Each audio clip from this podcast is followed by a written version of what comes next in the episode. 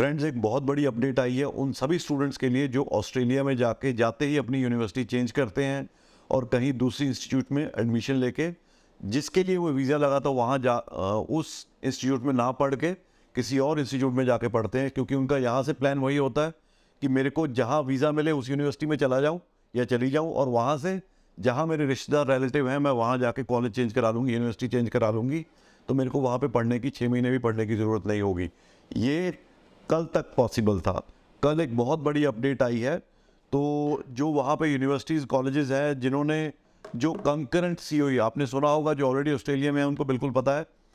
वहाँ पे जो इमीडिएटली बच्चे जाके यूनिवर्सिटी चेंज करते थे, वो इसलिए करते थे कि एक government of education of Australia ने एक ऑप्शन दिया हुआ था स्टूडेंट्स को कि आप जाके वहाँ पे अपनी एक और सीओई ले सकते हो, जिसको कंकरेंट सी कहते हैं। तो आपको कोई भी परेशानी नहीं होगी और आप छः महीने फ़र्स्ट इंस्टीट्यूट में ना पढ़े बिना भी आप आप दूसरी इंस्टीट्यूट ज्वाइन कर सकते थे। बट कल ही वहाँ पे ये अपडेट आया है गवर्नमेंट ऑफ़ ऑस्ट्रेलिया ने बोल दिया है कि अब कोई भी इंस्टीट्यूट जो, दूसरी इंस्टीट्यूट है जो कि कंकरेंट सी देती थी स्टूडेंट्स को जो चेंज करना चाहते थे, वो कल से नहीं होगी और ये 12 तारीख से प्रोसेस बंद हो गई है 12 मई से।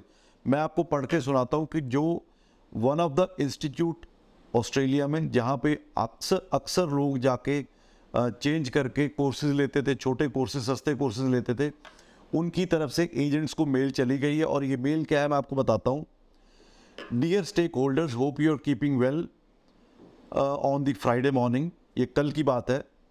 We are writing to inform you that an important policy change will affect how we process applications from our clients starting from May 12 यानी कि कल yesterday, we will no longer be processing concurrent applications from our clients.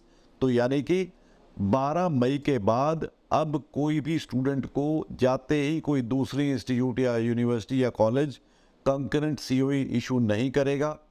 This means we will not be processing any concurrent application received on and after the mention date यानी कि 12 या बारह के बाद अगर आपने कंकरेंट सी ओ की किसी ने रिक्वेस्ट डाली है तो वो इंस्टीट्यूशन आपको नहीं देगा।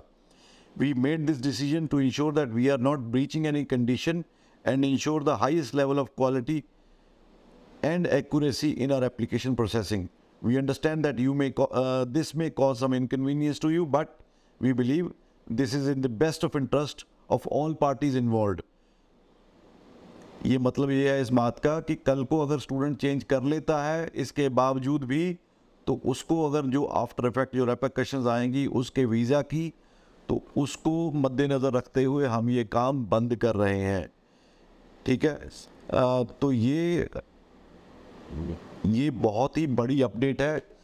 तो जितने भी मेरे दोस्त मेरे भाई बहनें ऑस्ट्रेलिया जा रहे हैं या गए हुए अभी रिसेंटली और अभी जाके अपनी मेन यूनिवर्सिटी में जाके उसको छोड़ के दूसरी यूनिवर्सिटी या कॉलेज में जाना चाहते हैं, वो बिल्कुल भी ऐसा ना करें। पहली बात तो कॉलेज यूनिवर्सिटी ही आपको सी नहीं देगी बट अगर कोई दे भी दे बैक डेट में तो बिल्कुल ऐसा मत करिए, आपके वीज़ा के ऊपर बहुत ही नेगेटिव इम्पैक्ट पड़ेगा और इस चीज़ को गवर्नमेंट ऑफ़ ऑस्ट्रेलिया डीएचए बहुत ही स्ट्रिक्टली ले रहा है। आपको एक चीज़ बताता हूँ बहुत सारी यूनिवर्सिटीज़ ने जैसे ये रीजन्स से एप्लीकेशंस लेना बंद कर दिया पंजाब, हरियाणा और गुजरात से। पिछले, अभी लास्ट वीक की बात है वेस्टर्न सिडनी यूनिवर्सिटी ने बंद किया था। अब मेरे को लग रहा है तीन चार और यूनिवर्सिटीज़ आ रही है। भाई, मैं नाम नहीं लूँगा। और ये एक जिसे कहते हैं कि मल्टीपल इफ़ेक्ट आने वाला है। उसका रीज़न ये है कि वेस्टर्न सिडनी यूनिवर्सिटी का जो मेन इंटरनेशनल डायरेक्टर है, ये डिपार्टमेंट है, उन्होंने देखा, more than 700 students left the university after reaching in Australia. तो ये बहुत बड़ा इशू है और उसमें मैक्सिमम स्टूडेंट इन तीन स्टेट से थे। तो ये जो इशू है, ये बढ़ता जा रहा है और लोगों को ये चीज़ समझ में नहीं आ रही है।